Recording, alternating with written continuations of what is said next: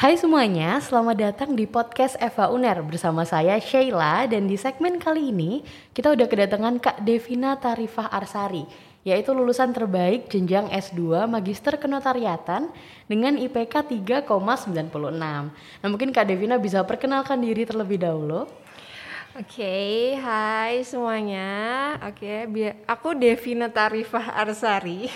Biasanya teman-teman manggil aku Vina. Uh, mungkin kalau perkenalan apa ya? Mungkin kesibukanku sekarang aku lagi kerja di salah satu kantor notaris di Surabaya uh, udah sih itu aja karena S2-nya udah barusan selesai. Oh iya benar. Nah sebagai lulusan terbaik nih kak, kita pingin tanya-tanya dan juga sharing nih soal perjalanan dan proses yang sudah dilalui oleh kak Devina hingga berhasil meraih wisudawan terbaik gitu lulusan MKN dengan IPK 3,96 tadi. Hmm. Nah nggak berlama-lama lagi, langsung aja kita kepoin nih kak Devina. Mungkin Kak Devina bisa sharing nih, apa sih yang bikin Kak Devina memutuskan untuk melanjutkan pendidikan ke jenjang S2? Oke, kalau ditanya apa yang membuat aku memutuskan karena gini, uh, memang dari awal aku masuk uh, S1 di Fakultas Hukum itu emang tujuanku itu uh, aku pengen jadi seorang notaris. Nah, ketika aku mendalam ini gimana sih cara jadi seorang notaris itu gimana sih cara jadi seorang notaris? Terus ternyata mau nggak mau aku tuh harus menempuh dulu nih namanya pendidikan S2 di kenotariatan. Jadi apa yang memutuskan ya karena memang sudah seperti itu jalannya. Jadi kayak ya udah mau nggak mau aku harus S2 dulu kayak gitu. Oke, nah kan kita tahu nih Kak Devina memilih untuk melanjutkan jenjang S2 di Fakultas Hukum Universitas Airlangga ada alasan khusus nggak sih kak kenapa kok milihnya Universitas Erlangga gitu? Oke. Okay. Uh, sebenarnya gini ya, yang pertama mungkin karena aku udah nyaman banget di Unair karena dari S1 kemarin kan aku juga di Unair dan aku ngerasa oke okay, aku uh, dapat pengalaman yang luar biasa di S1 kemarin aku ngerasa oke okay, dosen-dosen Unair nih oke okay banget kayak uh, mereka tuh kalau ngejelasin itu jelas banget terus bikin kayak oh Oh jadi applause ya kita. jadi kayak ya udahlah mau mau ke mana lagi gitu loh kalau misalnya aku ngerasa oh aku udah mendapatkan apa yang aku mau di sini ya udah aku akhirnya memutuskan buat oke okay, S2 di UNER S2 kenotariatan di UNER juga oke okay banget jadi aku ngerasa why not kayak gitu buat ngelanjutin kenotariatan di UNAIR kayak gitu. Nah, kalau misalnya boleh tahu nih Kak, kesibukannya Kak Devina sambil kemarin menempuh jenjang S2 itu apa? Uh, mungkin udah aku jabarin ya tadi di awal. aku kemarin sambil S2 aku kerja di salah satu kantor notaris di Surabaya. Jadi emang itu kenapa juga aku akhirnya milih kelas malam karena dari pagi sampai sore aku kerja, kerja. dulu oh, terus ha, ha. baru malamnya aku lanjut kuliah kayak gitu. Oke, nah ada nggak sih nih mata kuliah yang menjadi favoritnya Kak Devina nih? Apalagi kan S2 ini pasti sangat menantang gitu ya. Ya bener banget ya. S2 ini sangat menantang adalah kalimat yang pas untuk menggambarkan situasi S2 aku kemarin. Cuman di tengah-tengah tantangan seperti itu, aku ngerasa ada satu mata kuliah yang menurutku nggak terlalu berat, tapi ketika dipelajarin itu kayak oh oke okay. dan ini menurut aku uh, sangat relate dengan permasalahan-permasalahan yang ada di sekitar aku dan teman-temanku juga yaitu nama mata kuliah itu mata kuliah aku lupa uh, nama panjangnya apa sih ingatku tapi mata kuliah hukum perkawinan. Hukum perkawinan. Jadi memang ini tuh pendalaman dari S1 dulu kayaknya ada deh mata kuliah tentang hukum keluarga atau hmm. perikatan gitu ya kalau nggak salah. Nah, di sini tuh aku lebih membahas lebih dalam tentang perkawinan secara lebih spesifik. Terus uh, ini aku boleh rada banyak nggak? Oh boleh boleh.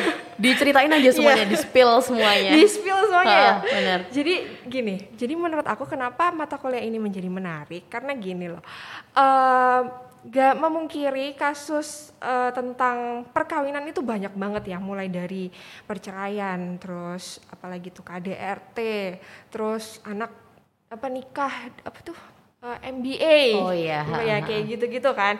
Dan emang salah satu Indonesia tuh merupakan salah satu uh, negara dengan tingkat perceraian tertinggi kayak gitu ya. Dan nggak nggak bisa dipungkirin, uh, aku punya beberapa teman di law firm juga di mana pun law firmnya kasusnya perceraian kayak gitu. Nah di sini dan ujung-ujungnya dari perceraian itu adalah uh, uh, membahas tentang harta gono gini kayak gitu kan harta gono gini dan lain-lain. Dan ternyata setelah dipelajari lebih lanjut di hukum perkawinan itu sebenarnya hukum itu sudah memberikan suatu preventif gitu loh. Kalau misalnya uh, terjadi hal seperti itu ini salah satunya itu dengan adanya perjanjian kawin. Pernah dengar nggak hmm, sih pernah dengar pernah nah, dengar. nah terus yang bikin lebih menarik lagi ternyata mungkin perjanjian kawin ini masih tabu ya di masyarakat kita karena kebanyakan orang kalau misalnya disuruh bikin perjanjian kawin tuh kayak ah jangan deh kayak ngapain sih bikin perjanjian kawin? Ini mikirnya tuh kayak kita bakal cerai aja kayak gitu loh. Iya, benar, benar. mereka tuh udah skeptis duluan karena kayak ngerasa kayak nggak perlu deh bikin perjanjian kawin atau kita juga kawin nggak bukan untuk bercerai kayak gitu. Tapi sebenarnya kalau misalnya kita berpikir secara lebih luas perjanjian kawin itu bukan cuman buat kayak misalnya uh, tentang oh, oke okay, ini dipisah harta ya ini hartanya istri ini hartanya suami. Jadi ntar kalau kita cerai kita udah nggak ribet. Nggak bukan sebatas itu doang gitu loh. Jadi ternyata uh, yang perlu diketahui itu kan memang uh, perkawinan di Indonesia itu menganut asas persatuan harta. Hmm. yang mana ketika gak cuman ketika nanti cerai terus harus dibagi harta gono gini gitu tapi misalnya nih ke apa namanya uh, kita tuh punya pasangan atau kitanya seorang pengusaha, mm -hmm.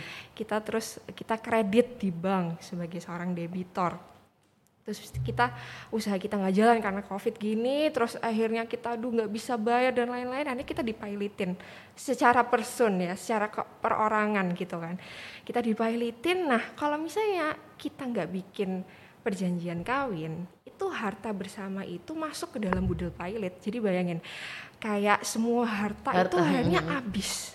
Nah tapi kalau misalnya kita bikin perjanjian kawin, misalnya yang dipilotkan itu pasangan kita, ya udah itu harta ini tuh selamat gitu loh. Jadi perkawinan ini tuh masih masih bisa bertahan gitu loh dengan harta si pasangannya kayak gitu. Jadi kayak menurutku uh, ini sesuatu yang menarik ya dan mungkin perlu edukasi lebih ke masyarakat ya kalau misalnya perjanjian kawin tuh nggak sebatas perpisahan harta buat cerai jadi gampang tapi gimana kalau misalnya ada hal kayak gitu tadi kalau misalnya salah satu pasangan kita dipilotkan akhirnya harta pasangan lainnya itu masih bisa bertahan gitu loh. Jadi perka, pernika, perkawinannya ini masih bisa terus berjalan dengan harta pasangan yang satunya kayak gitu. Jadi kan oh ternyata tuh luas banget loh perjanjian kawin itu kayak hukum di Indonesia itu udah mikirin segitunya loh apalagi dengan uh, putusan MK yang terbaru perjanjian kawin itu nggak hanya bisa dipakai sebelum perkawinan nggak bisa gak hanya bisa dibuat sebelum perkawinan tapi juga setelah kawin misalnya kamu mikir lagi oh ya oke ini kita penting nih kayaknya bikin perjanjian kawin.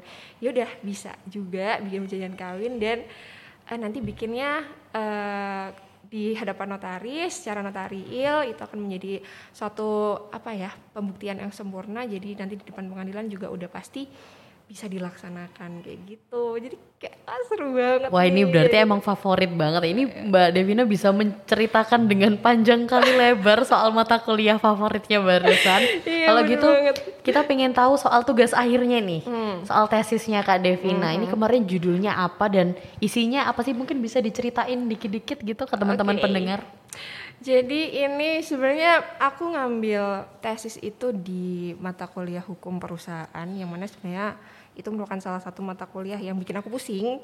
Tapi kayak oh ternyata aku harus tesis di mata kuliah ini. Oke okay, nggak apa-apa. Uh, jadi judulnya itu tentang kewajiban hukum perseroan perorangan terhadap perubahan status badan hukum menjadi perseroan persekutuan modal. Ada panjang panjang ya, ya panjang ya. Terus uh, jadi di sini memang aku mengkritisi ini kan uh, dengan diundangkannya Undang-Undang Cipta Kerja itu kan ada suatu entitas perseroan baru namanya perseroan perorangan. Mm-hmm. Nah di sini aku mengkritisi nih bagaimana sih sebenarnya undang-undang ini mengatur uh, pembatasan uh, suatu perseroan itu dikatakan sebagai perseroan perorangan, kapan suatu perseroan dikatakan sebagai perseroan perorangan, kapan dikatakan sebagai perseroan persekutuan modal? Kayak gitu. Karena ketika aku tulis lebih lanjut, aku riset lebih lanjut, pembatasan ini tuh menjadi sangat penting ya uh, untuk di uh, diatur secara jelas dan tegas. Karena ketika itu pengaturannya itu nggak jelas uh, itu akan uh, itu malah akan membuat persoalan perorangan ini dimanfaatkan sebagai alter ego bagi pemegang sahamnya. Itu nanti malah jatuhnya uh, tentang bisa nyampe ke pencucian uang dan lain-lain kayak gitu. Karena untuk mendirikan persoalan perorangan ini sangat-sangat mudah. Jadi kita nggak perlu akta notaris. Mm-mm. kita cukup apa namanya pakai eh, di pokoknya tinggal tulis-tulis aja. Nanti ada webnya gitu di Ahu. Nggak usah ke notaris jadi kita bisa diriin sendiri pakai kita sendiri. Jadi itu gampang banget diriinnya jadi menurut aku eh, makanya eh, pengaturannya itu harus diatur secara jelas kayak gitu kayak gitu sih Wah kita udah ngobrolin panjang banget juga soal yang berhubungan dengan mata kuliah-mata kuliah nih dari mulai tesisnya, dari mulai mata kuliah favoritnya. Sekarang pengen denger tentang eh, apa yang memorable gitu, kenangan-kenangan ketika menempuh MKN di FH UNER. Aduh, kalau ditanya memorable itu sebenarnya semuanya memorable ya. Cuman yang bikin memorable dan cukup kaget itu adalah gini. Jadi aku tuh masuk di MKN itu awal awal awal pandemi banget, awal banget. Jadi aku inget banget aku itu 2020 ya berarti? 2020 bener banget. Jadi aku habis wisuda, wisuda tuh Maret apa April ya? Aku lupa wisuda Maret kalau nggak salah.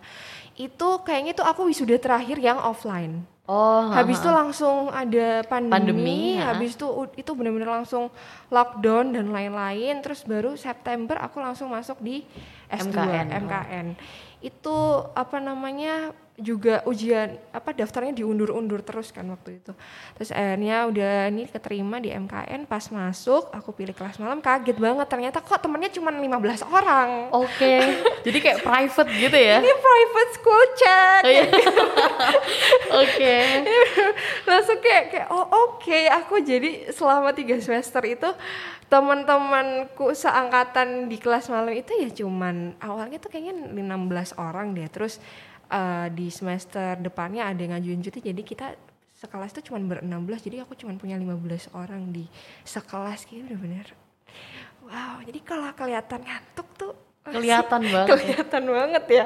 Langsung kayak oke oke ini challenge tersendiri nih buat aku itu sih kayaknya yang paling memorable itu sih kayak oke aku seangkatan 16 orang yeay Sepi ya, private school chat. Tapi gitu. kayak bahkan sampai akhir pun karena aku selama kuliah ini terus-terusan online ya full online nih aku selama tiga semester Oh jadi Kak Devina tiga semester ya untuk tiga MKN? ini? semester aku online terus jadi aku tuh ya ampun kayaknya nggak pernah ketemu sama seluruh ke 15 orang temanku itu Jadi Sampai semuanya hari ini. virtual dari detik Semua pertama sampai bener terakhir. banget bener banget paling yang pernah ketemu tuh yang emang dulunya S1 UNER itu pun nggak Hmm. banyak terus yang di luar UNER pun ya ampun jarang banget kayaknya bisa dihitung deh cuman berapa orang yang pernah aku temuin secara real life ya Oh, jadi kayak oke oke emang bener-bener sahabat pena ini namanya sobat pena. Aduh emang ya pandemi ini semoga sebentar lagi kita bisa kembali ke masa-masa sebelum amin, pandemi. Ya Allah, amin banget ya semoga ini. Tapi ngomong-ngomong ini katanya udah ada Son of Omicron loh. Oh, varian iya. baru. Ini kayak habis wow, son, dokter, terus grandchildren. Ya ampun. Stres banget Iya, dengan perpandemian ini ya, ya ampun. Ini never ending. Iya bener aduh tapi jangan dong. Iya, iya. Nah, aku pengen tahu nih, kalau misalnya tadi Kak Devina kan eh, katanya sekarang kesibukannya sejak dari ngambil S2 sampai sekarang itu sambil kerja. Kalau misalnya eh, karir ke depannya nih, setelah kan ini sudah benar-benar lulus nih dari S2-nya. Kira-kira pandangannya Kak Devina, Kak Devina mau berkarir apa sih? Heeh. Ya itu tadi ya. Sebenarnya kalau ditanya karir tuh pasti jawabannya pengen jadi notaris gitu Oh iya, kan. Pengen betul. jadi notaris. Karena ya udah it- sa- sampai detik ini sih aku insya Allah masih pengen melanjutkan step-step selanjutnya untuk menjadi notaris karena stepnya tuh panjang banget ya bun. Stepnya banyak banget. Aku habis ini jadi walaupun aku kerja di notaris untuk menjadi notaris itu syaratnya adalah magang 2 tahun di kantor notaris. Nah, tapi magangnya itu baru dihitung setelah kita lulus MKN. Oh, jadi misalnya jadi- aku sekarang kerja itu Heeh, nggak itu belum dihitung. Oh, Iya, kayak tidak terhitung. Tidak terhitung, ya. oke. Jadi nggak terhitung. Jadi kemarin tuh cuman kayak nambah-nambah ya biar relate aja nih sama matkul-matkul yang dipelajarin gitu kan. Mm-hmm. Jadi ini nanti uh, mungkin aku harus ikut AL daftar ALB dulu. Aku harus jadi anggota luar biasa ini. Uh, ini tuh uh, organisasi Ikatan Notaris Indonesia. Uh, jadi habis daftar ALB terus aku magang 2 tahun. Habis itu aku ikut ujian kode etik kalau nggak salah habis itu aku harus uh, ngumpul-ngumpulin poin ikut seminar-seminar terus Uh, terus nanti oh kalau nggak salah umur 27 baru bisa disumpah jadi notaris aja. Okay. Kalau misalnya mau PPAT, PPAT itu ha? ada ujian lagi sendiri. Ada ujiannya lagi. Jadi masih panjang sekali masih ya. panjang sekali ya. Tapi ini nafasnya mulai yeah. habis ya. Udah mulai terengah-engah ya. Jadi mohon doanya saja ya. Aduh amin. Semoga bisa lancar amin, sampai amin, disumpah amin. menjadi notaris amin, ya dan Allah. PPAT. Amin ya Allah, terima kasih ya.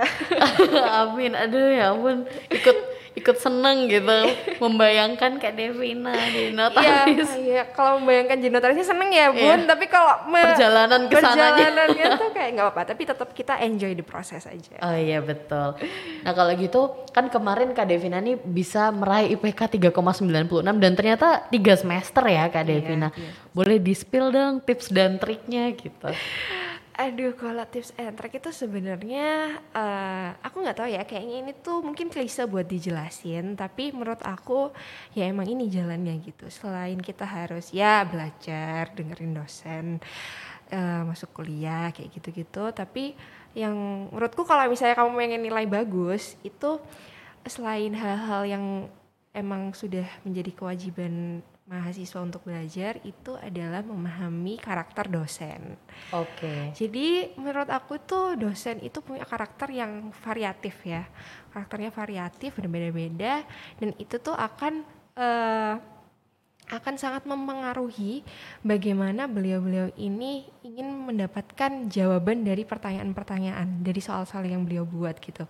Jadi ada tipikal dosen yang emang uh, suka jawabannya itu yang panjang banget, yang rinci banget, yang dari ditanyanya A tapi kamu harus jelasin A B C D E kayak gitu. Tapi ada dosen yang emang dia itu nggak suka jawaban yang bertele-tele, jadi kayak kamu jawab aja apa yang aku tanyakan kayak to gitu. To the point gitu. To the ya? point aja kayak gitu. Jadi menurut aku Salah satunya itu ya, kayak pinter-pinter aja baca karakter dosen. Nah, gimana kita bisa baca karakter dosen? Ya salah satunya adalah masuk kuliah. Iya, betul. jangan jangan males kuliah sih, itu sih. Kalau misalnya cuman mau IPK tinggi, ya itu itu aja sih menurut aku kayak ya udah kamu belajar, dengerin dosen, baca karakter dosen, dia maunya kayak gini biar kalau misalnya biar pas beliau baca jawaban kamu tuh kayak oh ya emang ini yang aku yang, mau oh kayak iya. gitu. Oke. Okay. ya itu sih. Termasuk yang, aktif di kelas juga gitu kali ya kayak. Aktif di kelas itu lebih ke kalau misalnya emang kita nggak paham nih dosen ini ngomong hmm. apaan sih karena oh, iya? kan ada ya matkul-matkul yang susah yang kayak uh, perlu waktu perlu, untuk menyerap bener, gitu ya. butuh proses uh, gitu loh. Sementara dosen ini ekspektasi kita karena kita udah S2 ini anak ini udah paham nih iya, konsep-konsep iya, dasar. Padahal kan kita uh, kadang udah lulus jadi kayak aduh apa ya nih kemarin? Iya. Udah agak lupa lupa udah agak gitu lupa ya. lupa jadi kayak aktif aktifnya itu kayak emang kalau misalnya kamu benar-benar nggak paham ya udah tanyain aja. Menurut aku sih apalagi dengan online gini kita nggak perlu angkat tangan di kelas gede-gede gitu. Kita cukup kayak izin bertanya kayak oh, gitu. iya. jadi menurut aku lebih nggak pressure sih buat nanya. Kalau misalnya online tuh kayak lebih oke okay, chill aja nanya aja kayak gitu. Ya nanyain aja emang yang kamu nggak bisa kalau misalnya dimarahin gara-gara masa gitu aja nggak tahu ya udah gimana emang kita mahasiswa ya iya. gitu. kita siap mental aja pokoknya sih gitu sih sama aku mungkin mau ini ya mau nambahin kalau misalnya mungkin emang uh, secara di atas kertas mungkin aku, IPK aku memang terbaik tapi aku yakin banget di luar sana secara praktik teman-temanku juga pada jago-jago karena uh, apa ya IPK itu hanya sebuah angka tapi kalau misalnya di dunia praktik aku yakin teman-temanku dengan pengalaman yang lebih banyak pasti mereka juga lebih jago daripada aku kayak gitu sih. Wah itu sebuah wise word dari Kak Devina nih ya. Terakhir ada nggak pesan semangat nih dari Kak Devina untuk teman-teman yang sekarang sedang menempuh perkuliahan nih boleh dari jenjang S1 dan S2 jadi buat semuanya nih termasuk saya si semester tua ini. Aduh semester 6 tuh capek-capeknya iya, sih capek-capeknya itu udah kayak jenuh gitu. uh, mungkin semangatnya gini sih kayak uh, finish what you started gitu. Okay. Kayak ya udah selesaiin aja apa yang kamu mulai. Kayak uh, kalau misalnya capek ya udah berhenti, tapi ya udah selesaiin aja walaupun sambil ngeluh-ngeluh sambil nangis, nangis, nangis ya. Udah pokoknya selesaiin aja karena kayak ya udah uh, itu sebuah tanggung jawabmu gitu loh kamu udah memilih jalan buat masuk kuliah ya udah selesaiin kayak gitu dan buat mungkin khusus buat yang lagi ngambil skripsi atau tesis gitu mm -hmm.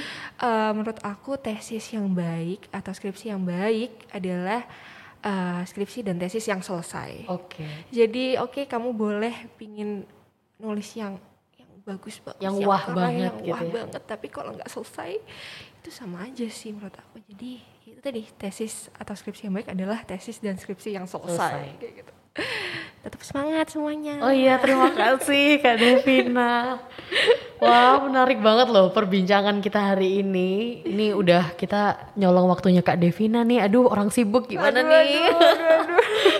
Terima kasih ya Kak Devina udah mau yeah, meluangkan sama waktunya di sini ya. sama kita Dan gak kerasa kita udah ngobrol panjang kali lebar Bener nih Nah, buat teman-teman semua, jangan lupa untuk follow Instagram @eva dan Uner dan juga Spotify Eva Uner. Dan sampai jumpa di episode selanjutnya.